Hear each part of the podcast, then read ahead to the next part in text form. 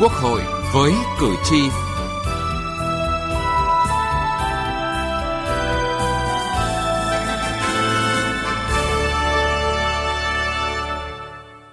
Thưa quý vị và các bạn, mới đây tại phiên họp thứ 51 của Ủy ban Thường vụ Quốc hội, 100% đại biểu dự phiên họp đã biểu quyết thông qua pháp lệnh ưu đãi người có công với cách mạng sửa đổi. Pháp lệnh có nhiều điểm mới nhằm tăng cường trách nhiệm quản lý nhà nước, đảm bảo chính sách đối với người có công được thực hiện công bằng và đảm bảo người có công có một cuộc sống tốt. Chương trình Quốc hội với cử tri hôm nay đề cập nội dung này.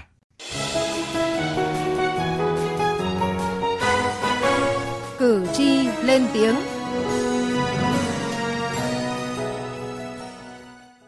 Thưa quý vị và các bạn, chiến tranh biên giới năm 1979 đã lùi xa, nhưng ông Vũ Đức Thuận ở thành phố Ninh Bình, tỉnh Ninh Bình vẫn không thể quên những năm tháng chiến đấu khốc liệt.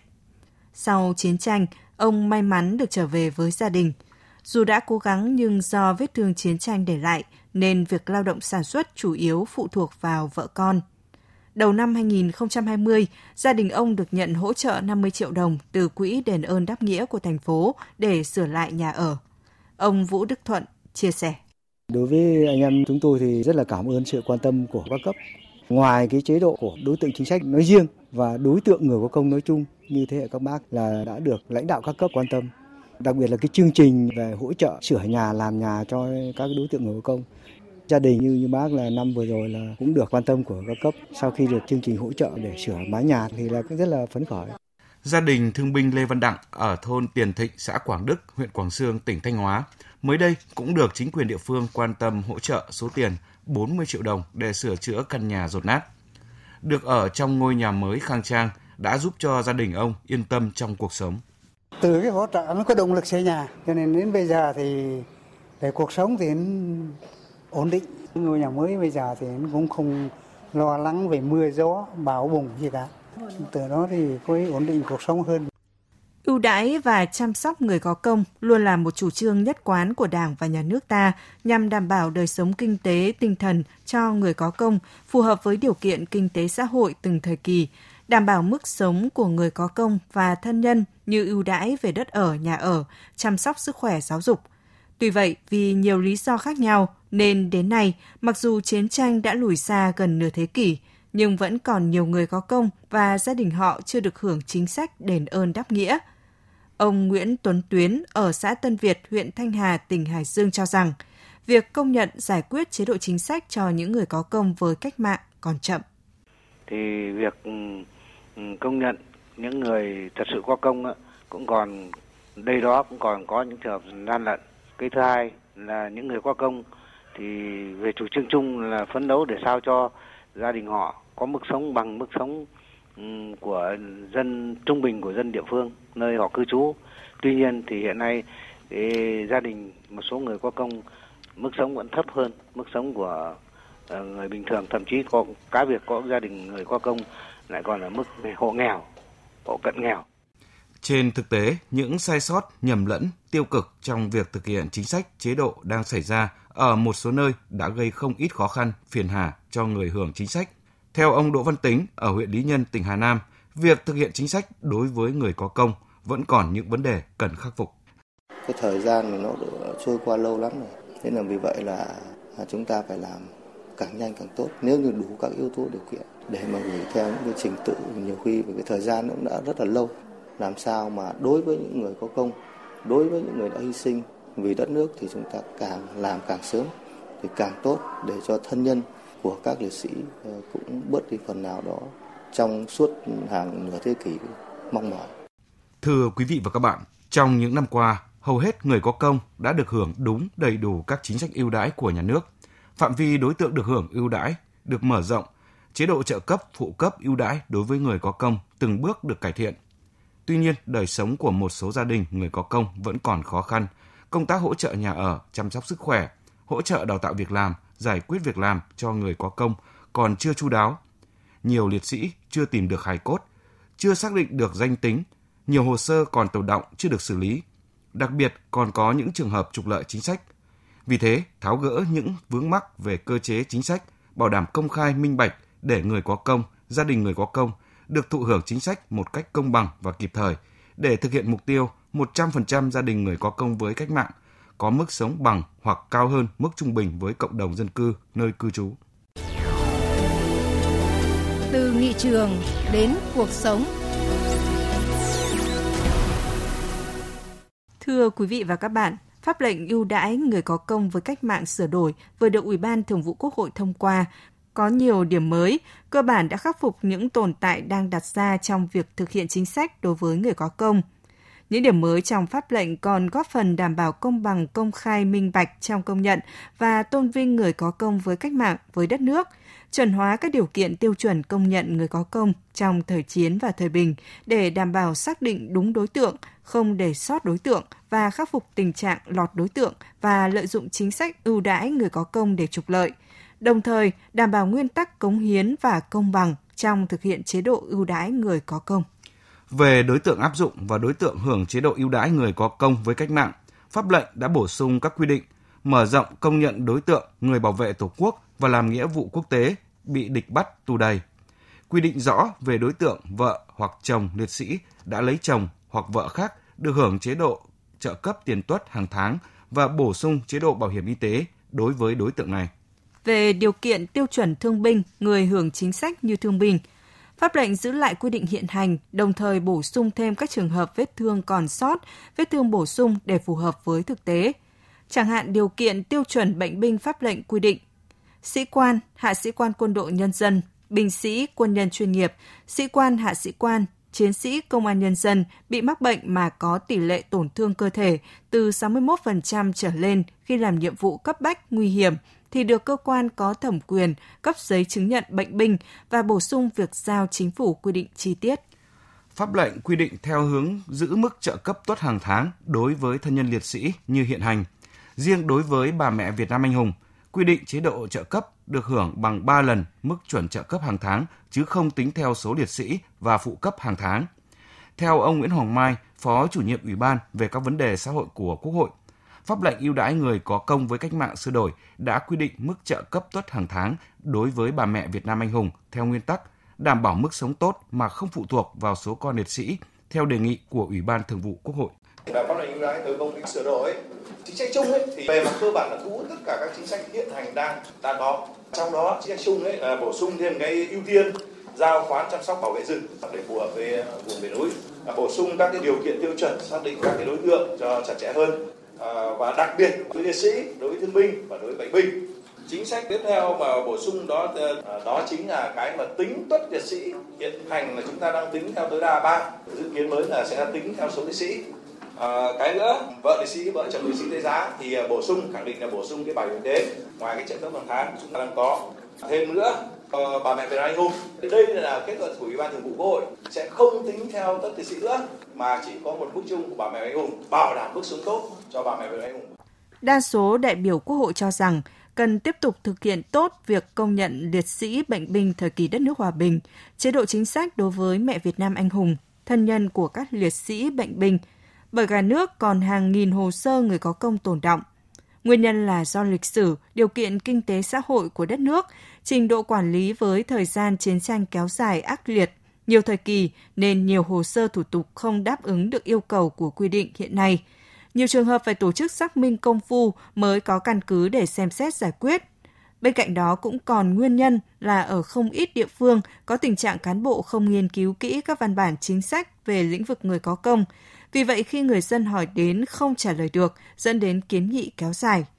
Đại biểu Hoàng Đức Thắng, đoàn đại biểu Quốc hội tỉnh Quảng Trị cho rằng, thời gian tới cần phải xác định rõ nguyên tắc về đối tượng chính sách đối với người có công với cách mạng để có căn cứ xem xét xử lý, giải quyết tình huống hoàn cảnh cụ thể. Cái vấn đề người có công với cách mạng thì sau đây chúng ta sẽ sẽ sẽ có nhiều chương mục về vấn đề này à, về cái đối tượng về về chính sách cho nên là cũng cần có một giải thích để thống nhất ngay từ đầu về cái cái cái nhận diện, cái chế độ ưu đãi với người có công và thân nhất tức là ưu tiên để các điều kiện để sản xuất kinh doanh phát triển kinh tế và tăng thu nhập. Về nguyên tắc cơ bản nhất, trước hết là nó đảm bảo công bằng. Công bằng đây nó cũng còn công bằng cả về cái chính sách nữa, bởi vì người có công rất là nhiều loài người chính sách khác nhau và bây giờ phải thiết kế cái hệ thống chính sách đó phù hợp với cái mức độ đóng góp hy sinh cống hiến của của đối tượng Ông Nguyễn Mai Bộ, Ủy viên Thường trực Ủy ban Quốc phòng và An ninh của Quốc hội đề nghị những chính sách ưu đãi với thương bệnh binh trong hoạt động sản xuất kinh doanh, làm ăn kinh tế, thời gian tới cần có hướng dẫn cụ thể của chính phủ và các ngành chức năng. Chúng ta nhìn thấy cái việc là rất nhiều đồng chí thương binh bệnh binh khi về nhà trở lại đời thường rồi thì còn tiếp tục làm kinh tế. Ở đây thì chúng ta có một cái chính sách là hỗ trợ về kinh phí hay là nguồn vốn hay là là đất đai để các anh thương binh bệnh binh anh tổ chức những cái cơ sở lao động sản xuất thì tôi cho rằng đấy là một cái rất cần thiết mà chúng ta phải tổng kết khảo sát thực tiễn để mà chúng ta quy định để cho nó sát với thực tế. Để thực hiện chính sách đối với người có công và gia đình họ đảm bảo công bằng kịp thời, loại bỏ tiêu cực trong thực hiện, ông Nguyễn Ngọc Phương, đoàn đại biểu Quốc hội tỉnh Quảng Bình cho rằng cần thay đổi cách thực hiện trong khâu phát hiện và giám sát sao cho hiệu quả. Đề cập vấn đề quản lý chặt chẽ, hiệu quả, tránh thất thoát và lợi dụng chính sách, chủ nhiệm Ủy ban Tài chính Ngân sách của Quốc hội Nguyễn Đức Hải đề nghị là hiện nay bà con ở cơ sở tâm tư cái việc quản lý cái chế độ mà một số cái nếu chúng ta làm không chính xác thì nó rất là cái hậu quả nó cho nên cũng cần đánh giá lại cái mặt được của chính sách nhưng mình có cái thông tin về những cái chuyện chúng ta nghiêm cấm các đấy thì đã phát hiện lợi dụng hoặc là trục lợi chính sách từ những cái vấn đề này để chúng ta thấy ai có công thì chúng ta tưởng thưởng còn ai mà lợi dụng thì chúng ta phải xử phạt một cách nghiêm khắc.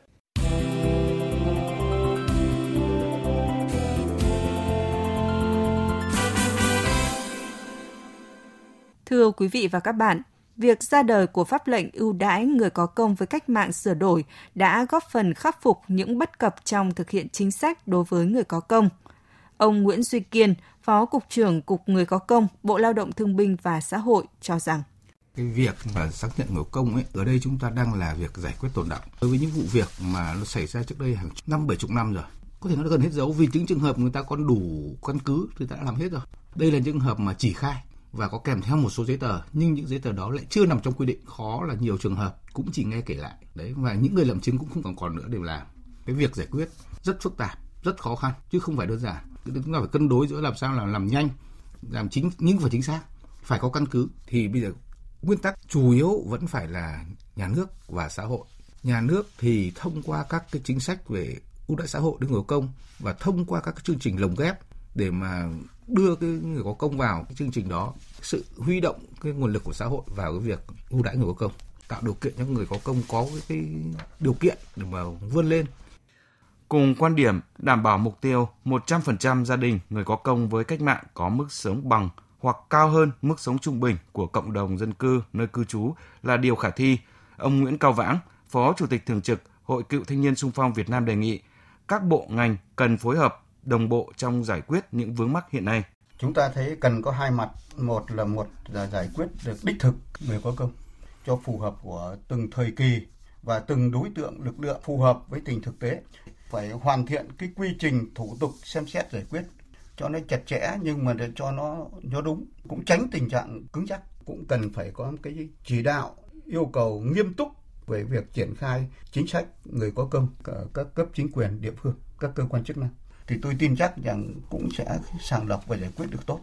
Để tăng cường tập trung giải quyết những hồ sơ tồn động về chính sách đối với người có công, ông Lê Tấn Dũng, Thứ trưởng Bộ Lao động Thương binh và Xã hội cho rằng tập trung xem xét giải quyết các hồ sơ tồn động. Thì về cơ bản là chúng ta đã giải quyết theo đúng tinh thần chỉ thị 14 của ban bí thư đã mở ra từ cấp tỉnh, cấp huyện, cấp xã và kể cả trong nhân dân. Và hiện nay là nhiều địa phương đã không còn hồ sơ tồn động. Chuyển sang giai đoạn mới đó 2021 thì chúng tôi đang phải tiếp tục và sẽ có những cái điều chỉnh theo hướng là sẽ xem xét không gọi là hồ sơ tồn động nữa mà gọi là xem xét những trường hợp mất tin mất tích thiếu thông tin hồ sơ chưa đầy đủ, hoặc là có những trường hợp là còn vướng mắt trong thực tiễn, thì chúng tôi sắp tới là cái giai đoạn từ 2021 trở đi, ngành sẽ tập trung là chuyển theo hướng là xem xét tất cả các trường hợp. Bây giờ là phải giải quyết cho dứt điểm. Thưa quý vị và các bạn, xây dựng chính sách đối với người có công với cách mạng đã khó, nhưng thực hiện tốt chính sách này còn khó hơn. Khó là làm sao để thực hiện trách nhiệm, lương tâm và đạo lý, uống nước nhớ nguồn, đền ơn đáp nghĩa, đảm bảo chính sách được thực hiện phải công bằng bảo đảm người có công có một cuộc sống tốt và không bỏ sót. Nghị trường bốn phương